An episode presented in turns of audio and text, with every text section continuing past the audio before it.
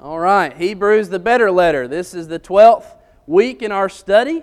Uh, next week, we're going to be having a period of singing and praise to God uh, during the week of Thanksgiving. So, we're going to wrap up the book of Hebrews tonight in chapter 13. But last week, if you were not able to be with us or you need a little bit of a refresher, remember we talked about Jesus inspiring within us within his followers a better discipline, a better discipline for the Christian. And that was last week when we discussed chapter 12, which also began the third section of the book of Hebrews. If you'll remember, the first section is talking about all the Old Testament heroes that Jesus is better than.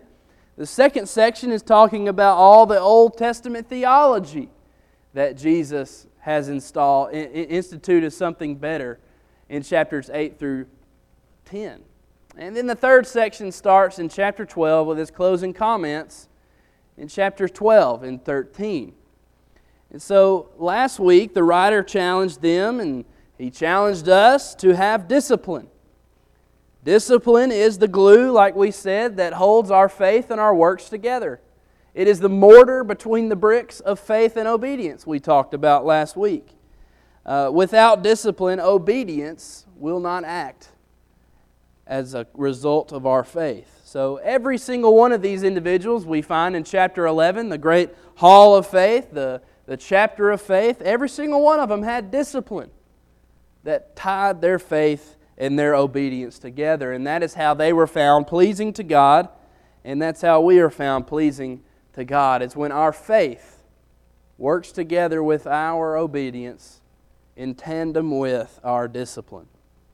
The closing comments, like we said, began in the first few verses of chapter 12. If you remember, the writer finally gives us the purpose passage, perhaps, of the entire book in the first couple of verses of chapter 12 when he says, Therefore, we also, since we are surrounded by so great a cloud of witnesses, let us lay aside every weight and the sin which so easily ensnares us, and let us run with endurance the race that is set before us, looking unto Jesus, the author and finisher of our faith, who for the joy that was set before him endured the cross, despising the shame, and is sat down at the right hand of the throne of God. The purpose of this whole book is for us to look unto Jesus. In the first section of the Old Testament heroes, we looked unto Jesus. In the second section, with the Old Testament theology, we looked unto Jesus. And all the way throughout the end, we're going to continue to be looking unto Jesus. Jesus being this ultimate example we talked about last week of discipline. The ultimate example of faith and obedience being tied together with discipline because he endured the cross. He despised the shame, and He has sat down at the right hand of the throne of God. And if we look to Him, if we fix our eyes on Jesus, then we will have the discipline to finish this race that has been set before us. And not only finish it, but finish it with endurance. Tonight, the writer's closing remarks continue in chapter 13 of our book of Hebrews. We're going to have the overall thought tonight that Jesus gives us a better life. Jesus gives us a better life in chapter 13 of the book of Hebrews. The writer is going to challenge his audience to let their faith, their obedience, and their discipline launch them into a better, practical, everyday life. An everyday life that is indeed better. You know, being a Christian requires a daily mindset, doesn't it? It's not enough to be a Christian some days and some days not, to take off the weekend and maybe take a vacation from Christianity. It doesn't work like that. Christianity requires and expects from us a daily attitude, a daily mindset, a way of life and this way of life, this mindset, and this attitude is something that the world does not have because they do not have Christ. You know, this chapter of our study tonight is really the step that takes it further than just talking about faith in chapter 11 and talking about obedience in chapter 11 and talking about discipline in chapter 12. This chapter is going to go from talking about it to wanting us and calling us to putting those three things into action. To put those things into action and into practice, that's what chapter 13 is all about. You know, chapter 13, our chapter tonight, is truly an example of the old preacher that says, I got a couple more things I got to say. And then there's three, there's four, there's five, there's six, there's seven, and the list goes on and on. There's more and more things that he wants to get said before it's over with. That's exactly what I think is happening in chapter 13. He's saying, and one more thing, and, and we're, we're almost there. I promise, I, I'm almost there. Yeah. And chapter 13 just does that as he's trying to wrap all of these thoughts that he has, these final admonitions, into these final verses. And just like he has done throughout the whole book, he's going to challenge them one more time. One last challenge, one last time throughout this book. He's going to once again try to convict those Hebrew Christians that they made the right choice in becoming a Christian. He's going to once again convince those Jews who had not yet become Christians that they needed to do so. One more time. And this time he's going to do that by showing that there is no better daily life than the life that is found in Jesus Christ. And he's going to give the practical daily advice that they need to know in order to have this better life through Jesus. This book, this, this chapter of the book is a lot like the book of James studied that in our roundtable study a few months ago, and it was so practical to our daily life and our living. This last chapter is just like that. And one verse, one thought after the other. Here's how you're going to have a better practical life. With that, we're ready to get into the text itself in verses 1 through 6 of Hebrews chapter 13. It says, Let brotherly love continue. Do not forget to entertain strangers, for by doing so, some have unwittingly entertained angels. Remember the prisoners as if chained with them, those who are mistreated, since you yourselves are in the body also. Marriage is honorable among all, and the bed undefiled. But fornicators and adulterers God will judge. Let your conduct be without covetousness. Be content with such things as you have. For he himself has said, I will never leave you nor forsake you. So we may boldly say, The Lord is my helper. I will not fear. What can man do to me? First thing he says in this section is, Let brotherly love continue. Brotherly love was an aspect of their life. That's why he says it needs to continue. This idea of brotherly love, how do we show our brotherly love? Well, he tells them two examples at least of how to show brotherly love. How do we show this brotherly love? Well, number one, it says we need to be hospitable. Where do you get that out of that? Well, you know, it says, Do not forget to entertain strangers, for by doing so, some have unwittingly entertained angels. You know, a lot, of, a lot has been made about this verse, hasn't it? A lot has been made and a lot has been said about this verse. And oh, are we entertaining angels every day of our life? Is there angels walking around among us? And, you know, angels in the outfield. You know, great movie, 90s kids. Where you at? Not in here. Um, but anyway, are we entertaining angels? Well, I believe what he's doing is he's giving a reference to them. Hey, you remember Abraham who unwittingly entertained angels back in Genesis chapter 18 and verses 1 through 8 and following with the whole Sodom and Gomorrah story. He entertained angels. He didn't know who they were. They were strangers to him, and he showed them hospitality. What did it wound up doing? It wound up putting him in a really good place, didn't it? Because he was hospitable. And I believe he's telling them listen, we have to have that same type of hospitality to everyone that we come across. This same hospitality of Abraham, the father of Israel, the father of the faithful, has to be shown to everyone. This hospitality has to be shown whether it's convenient, whether they look like you do or they think like you do, you still must be hospitable to them. Even if they disagree with you, even if you don't they're not a part of the body of Christ, even if they are a part of the body of Christ and you don't really like them that much. Guess what? You better be hospitable to them. And in doing so, if we are hospitable, we are going to let brotherly love continue. You know, Matthew 25 tells us exactly what Jesus thought about hospitality, does it not? I was a stranger and you did not take me in. I was sick in prison. You did not visit me. I was hungry and thirsty. You did not clothe me. What does he say to those people who are not hospitable?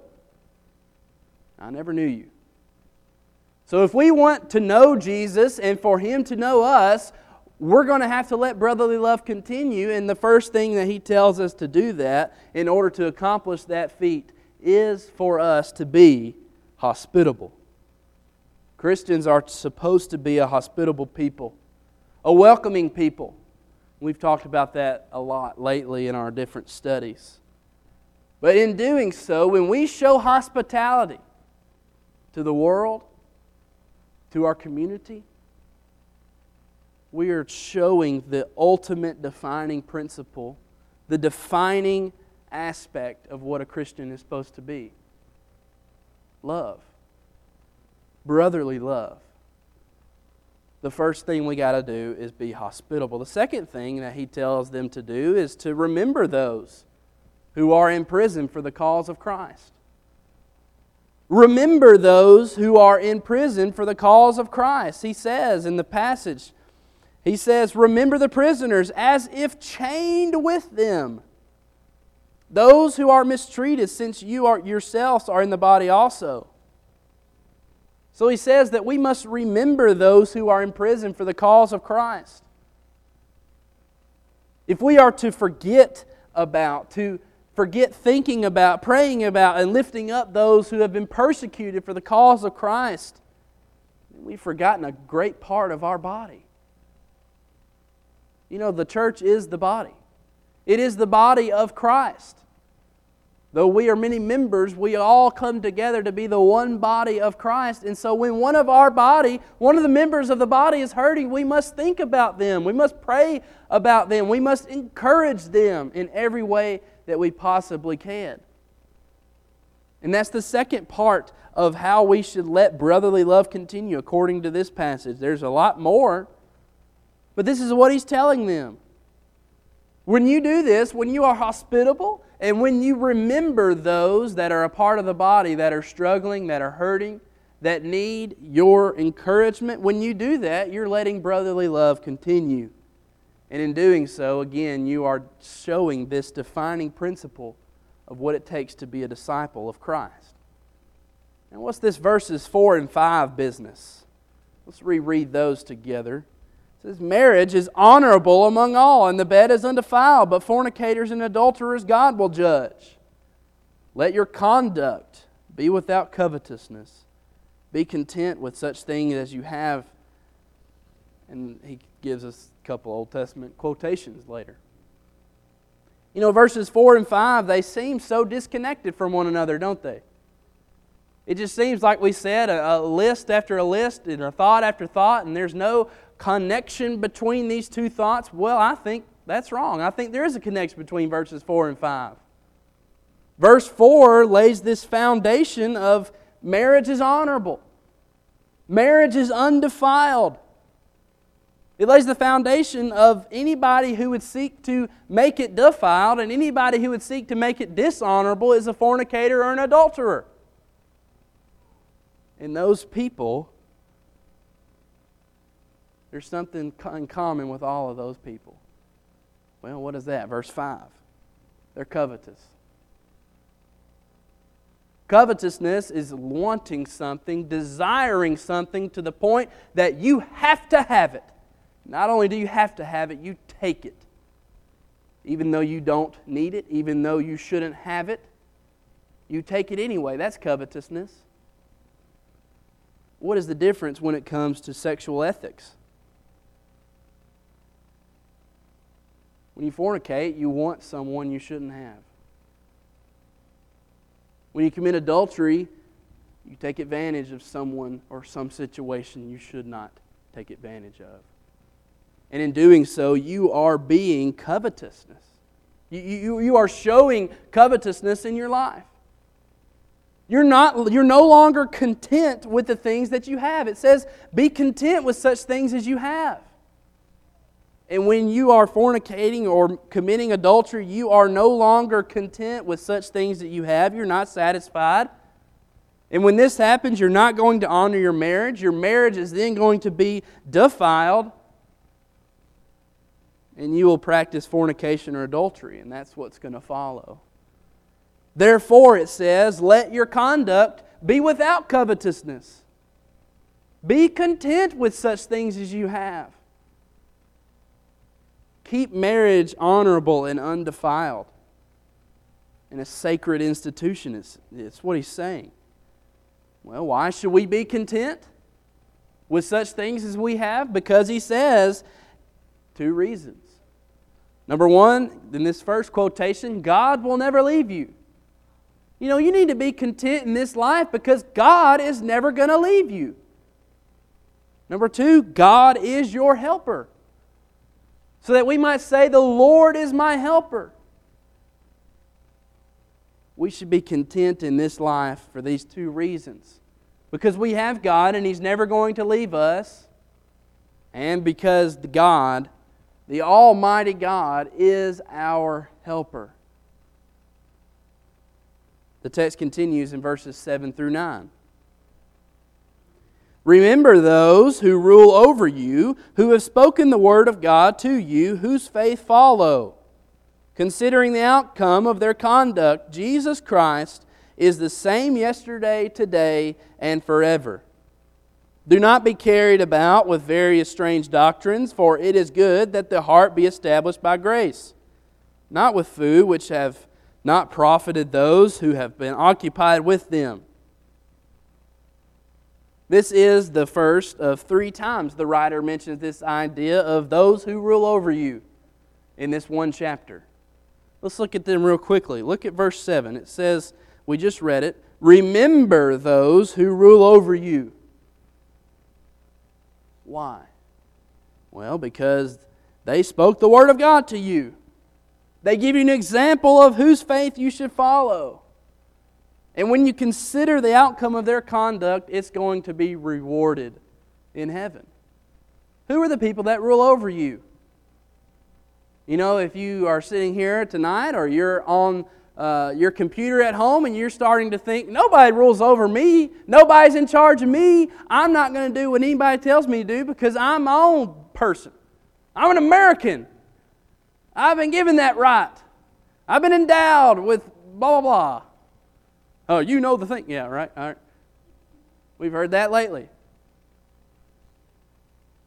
If you're sitting in here tonight and you think nobody's going to tell me what to do, that's not what Hebrews 13 is talking about, is it? Remember those who rule over you. You're not convinced? Let's continue. Verse 17. What does it tell us to do?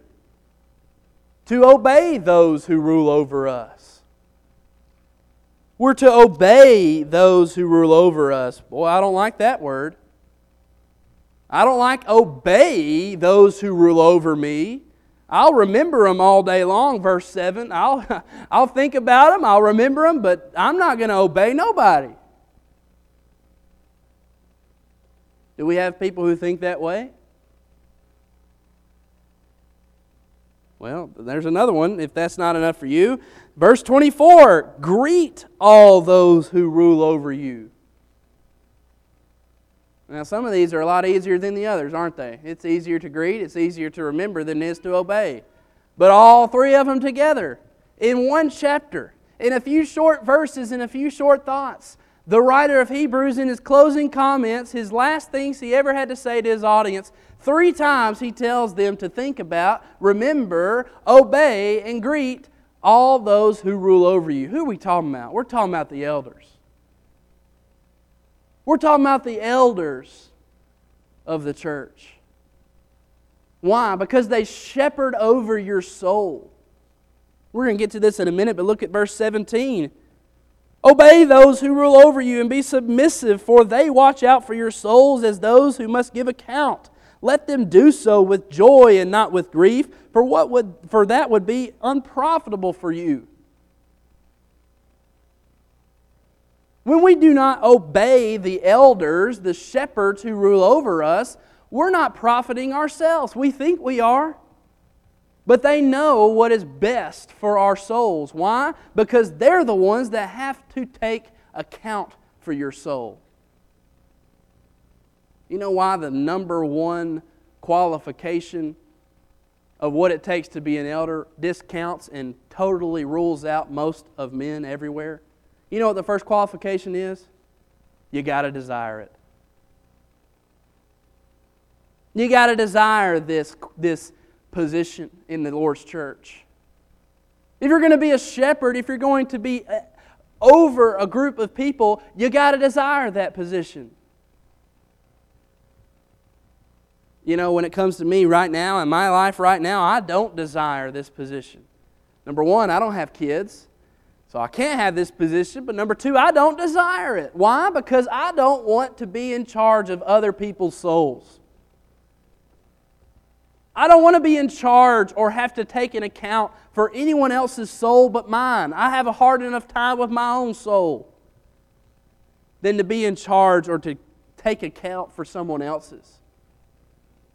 And there's so many times that we have to deal with individuals who do not let the elders or the shepherds lead without grief. They're supposed to lead with joy. And when we, let, we make them lead with grief, we're simply being unprofitable for ourselves. Now, we've jumped ahead way too far into our study, but those all go together. Those who rule over you, verse 7, verse 17, and verse 24. We're supposed to do this because they speak the Word of God to us. They give an example of faith to be followed. They watch out for our souls. They give account for our soul. And our text in verses 7 through 9 continues by talking about do not be carried away by strange doctrines. Paul warned them in uh, 2 Timothy that there would come times where people would just want to have their ears scratched. They had itching ears. And so they would listen to all these false teachers. Well, the writer of Hebrews is telling them listen, if you're going to be in the body of Christ, you cannot be carried away by strange doctrines. You cannot allow some smooth talking sounding, smart sounding person lead you away with some new fantastic doctrine or idea. Why?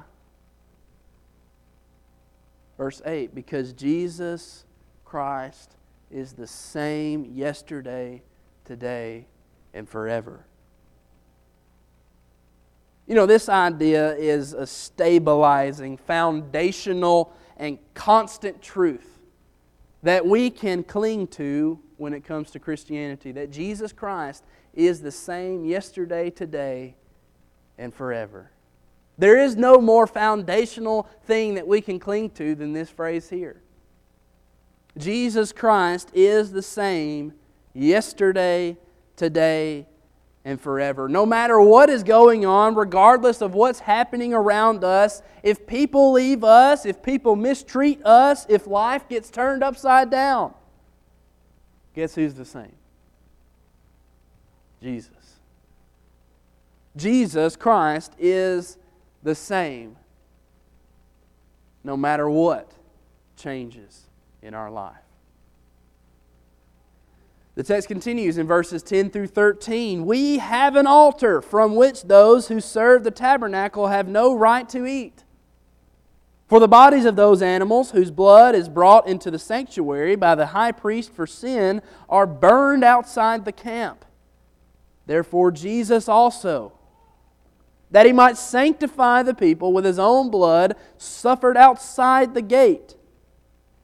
Therefore, let us go forth to him outside the camp, bearing his reproach. Jesus Christ is the same yesterday, today, and forever. And he offers this ultimate altar of his own sacrifice. His own sacrifice is the ultimate altar for which we can go to.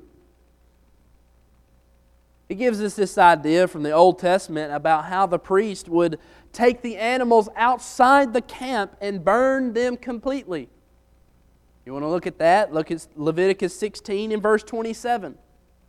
Leviticus 16 and verse 27, it says, The bull for the sin offering and the goat for the sin offering, whose blood was brought in to make atonement in the holy place, shall be carried outside the camp, and they shall burn in the fire their sins, their flesh, and their offal. They took the sacrifice outside of the camp, and they burned it there.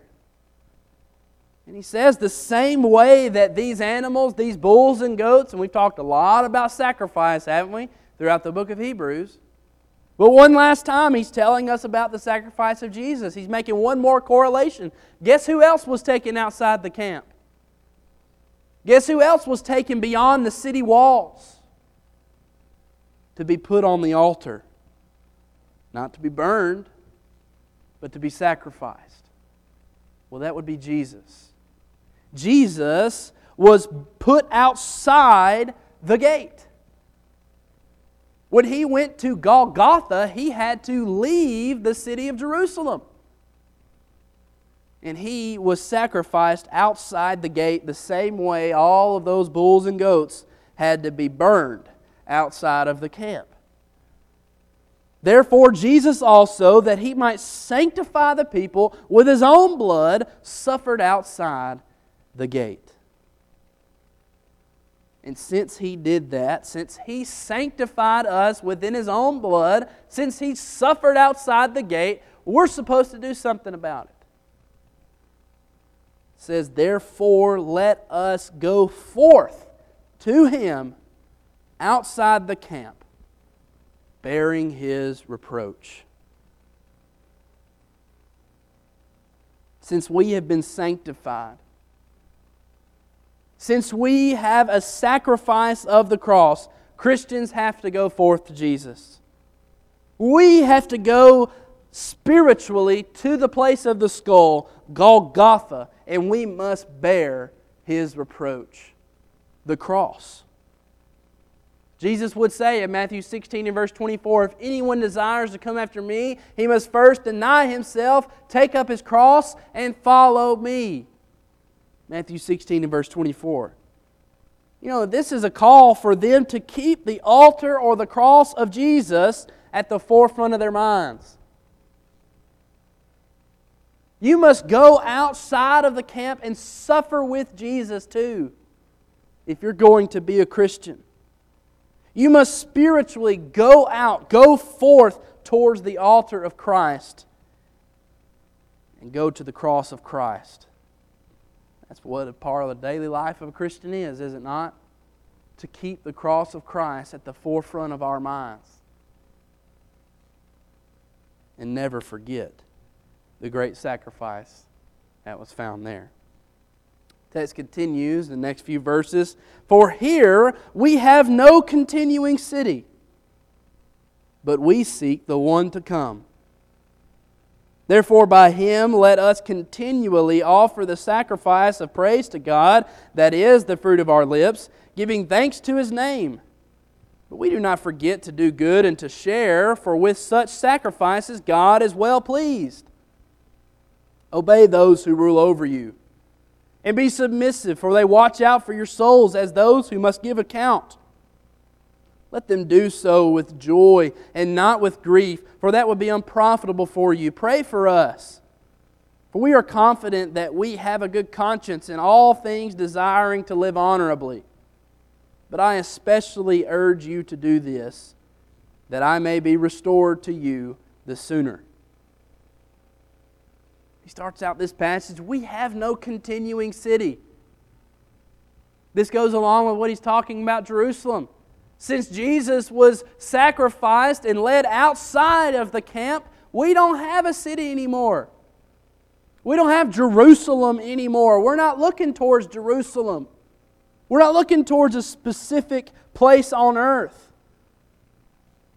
We don't have a continuing city in which to look forward to and to continually long for. We don't look towards Jerusalem. We seek the city that has been prepared for us in heaven. That's what he's talking about. He's talking about heaven, the place where chapter 12, verses 1 and 2, Jesus is seated at the right hand of the throne of God. That's the city that we look towards. That's the city that is left for us. And if we're going to reach this city, this place that is prepared for us, then we're going to have to continually offer the praise of our lips to God, the verse says. So that we can offer the praise of our lips to God. We're going to have to give thanks to His name, the verse says. We're going to have to do good. We're going to have to share. What an elementary school lesson that is, isn't it? Do good and share. Do good and share. And that is how we know that God is going to be pleased with us, it says. Until that time, until the time that we reach that city, we need to obey those who rule over us. We need to submit to their leadership in a way that doesn't cause them grief, causes them joy.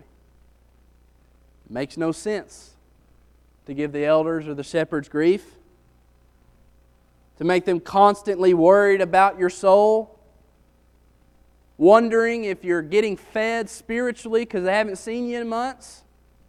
It makes no sense to make them rule with grief because it simply is unprofitable for you. Instead, we need to submit and obey and let them shepherd the flock with joy. The text continues and concludes in the last few verses of chapter 13.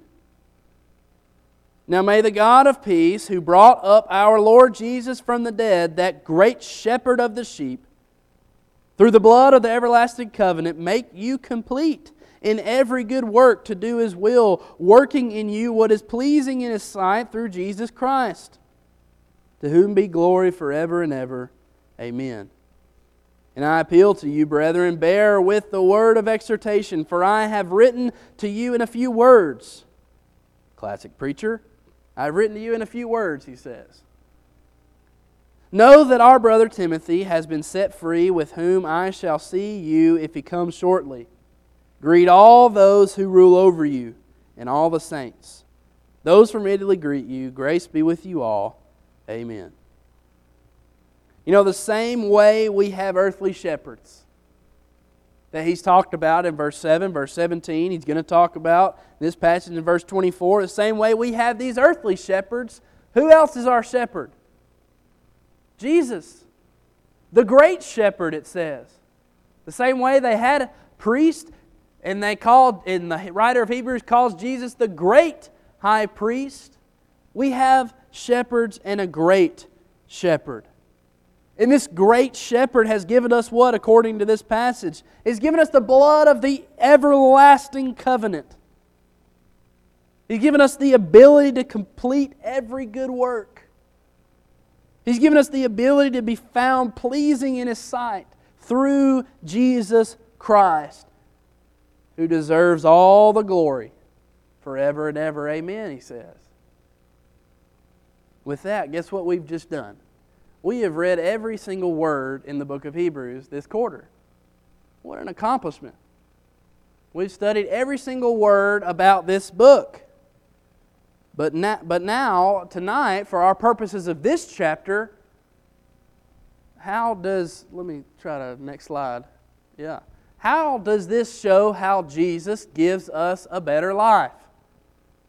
You know, it seems like we've just been weaving in and out of a bunch of different topics, a bunch of different things, and all disconnected, like we were talking about earlier. What is he doing in this chapter? Well, again, he's trying to get all these last final thoughts, these last challenges together. But if we zoom out and not look at it verse by verse, I think we can see exactly how this chapter shows us how Jesus gives us a better life. Exactly what the message of this chapter has been trying to show that we've been given a better life in Jesus Christ. If we are in Jesus Christ, verse 1, it says that we get to experience brotherly love. If we are in Jesus Christ, verse 2, it says we get to experience hospitality. We're not around a bunch of mean folks anymore. We're around hospitable people if we are in Christ. Verse 3, it says we get to experience kindness and care and concern from the body of Christ. People care about you. They care about if you're struggling. They care about if you've lost a loved one. They care if you are in persecution. They think about you. They pray about you. They encourage you. That's only if you're in Christ. Verse 4 If you're in Christ, you get to have an honorable marriage, a marriage that's not defiled a marriage that is honorable. You know, so many of those that are without Christ don't have that. They don't have the ultimate happiness that is found with an honorable marriage. But if you're in Christ and you're following the principles of Christ and the words of Christ and the pattern Christ revealed about marriage, you're going to have an honorable marriage. Verse 5 If you are in Christ, you're going to be content with what you have. How many people in this life are not content with their possessions? Are not content with the life that they've been given. They simply want to climb up the ladder, climb up the ladder, and if I'm not climbing up the ladder, then I'm not happy. I'm not satisfied. I haven't been given enough. But if you're in Christ, you can find contentment. And as Paul said, with contentment there is great gain, there's great joy with contentment. Verse 6, look at it, he says, he says, if you are in Christ, if you have Christ, if you have Jesus in your life, God is your helper. God, the creator of all, is your helper. Verse 7 if you're in Christ, you have leaders to follow. You have examples that you can follow in this life. Those who rule over you are your example to follow. That's a lot of pressure on them, but that's what the text says. You have examples to follow and, and, and examples to show you how to live this life.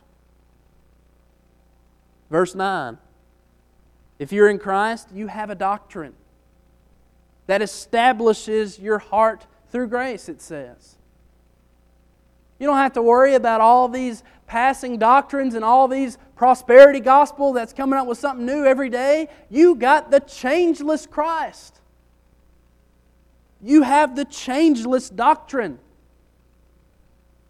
But at the same time, that doctrine, that word, chapter 4 verse 12, is living. It's active. It's sharper than any two edged sword. It pierces into the soul, into the marrow, and the joints and the spirit. It's a discerner of the thoughts into the heart. If you're a Christian, you have that doctrine. And that doctrine is only through Jesus Christ, who is the Word. Verse 10 we have an altar. Verse 11, verse 12, we have Jesus' blood that sanctifies us. Verse 13, we're supposed to go toward that altar. We're supposed to go to the altar of the cross. To spiritually go to the cross when we have sin and lay it down at the cross. We've been given that as Christians. Verse 14, we have a city a place prepared for us. Verse 15, we get to offer praise to God, the fruit of our lips. We get to give thanks. Verse 16, we get to do good, we get to share. Verse 17, we have shepherds who help us, who are concerned about us, who, are, who give us a, prof, a profitable life.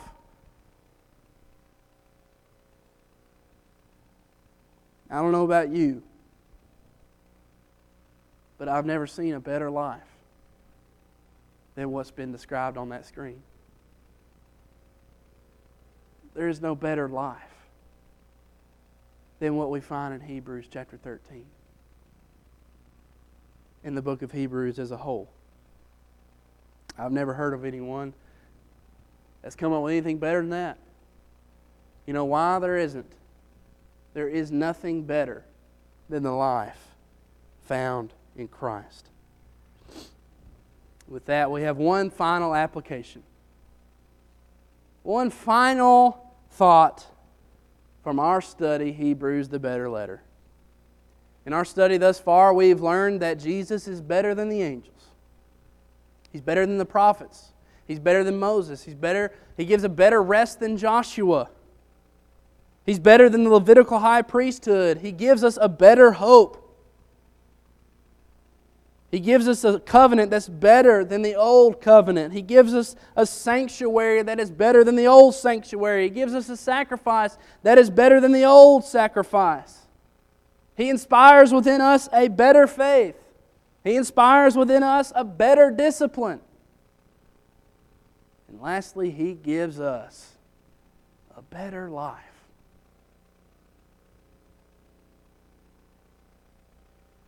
Jesus is better than all of these examples and all these things and all the different topics we've discussed this, this quarter because he is the same yesterday, today, and forever. There is no one better coming. There is no one better who has come before. There's no one better tonight than Jesus Christ.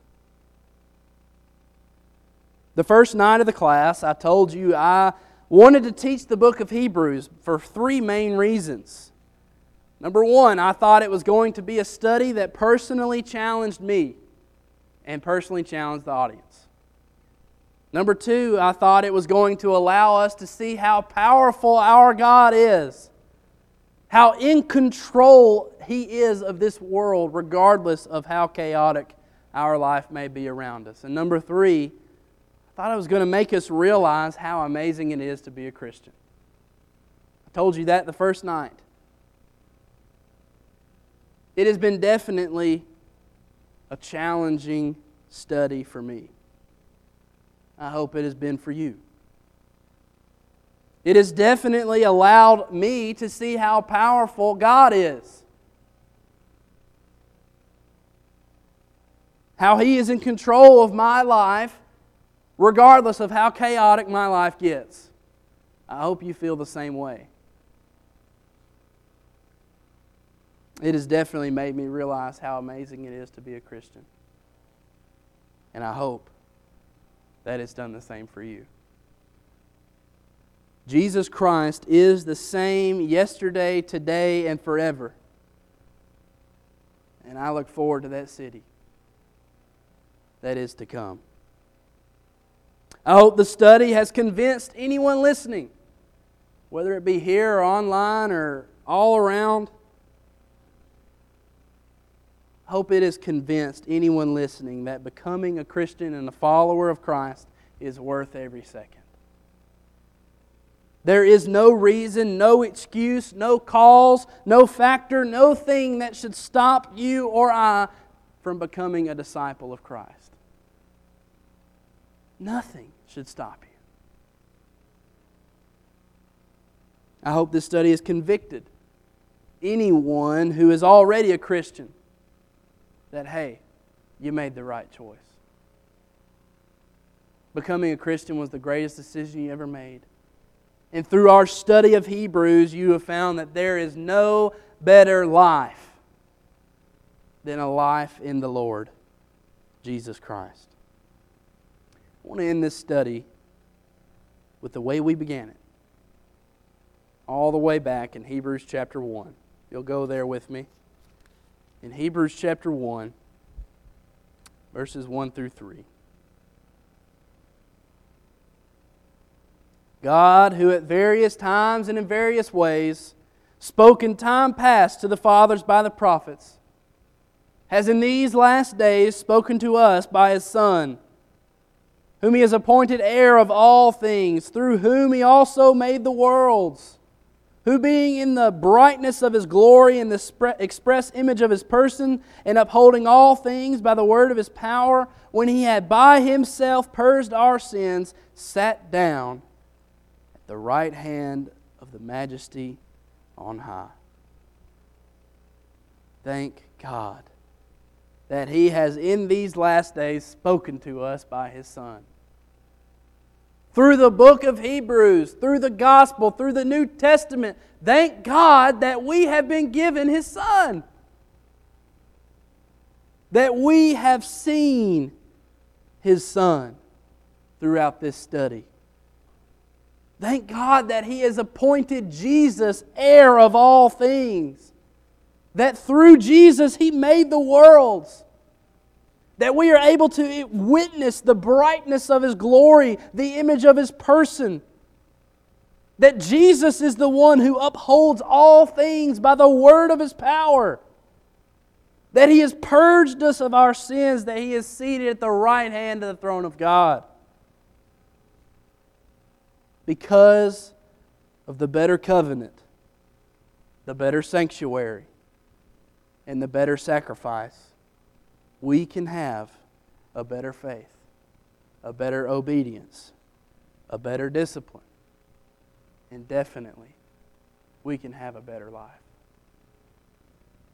Hebrews truly is the better letter. I want to thank everyone for coming each week and being a part of this study and the encouragement you've given me throughout the study.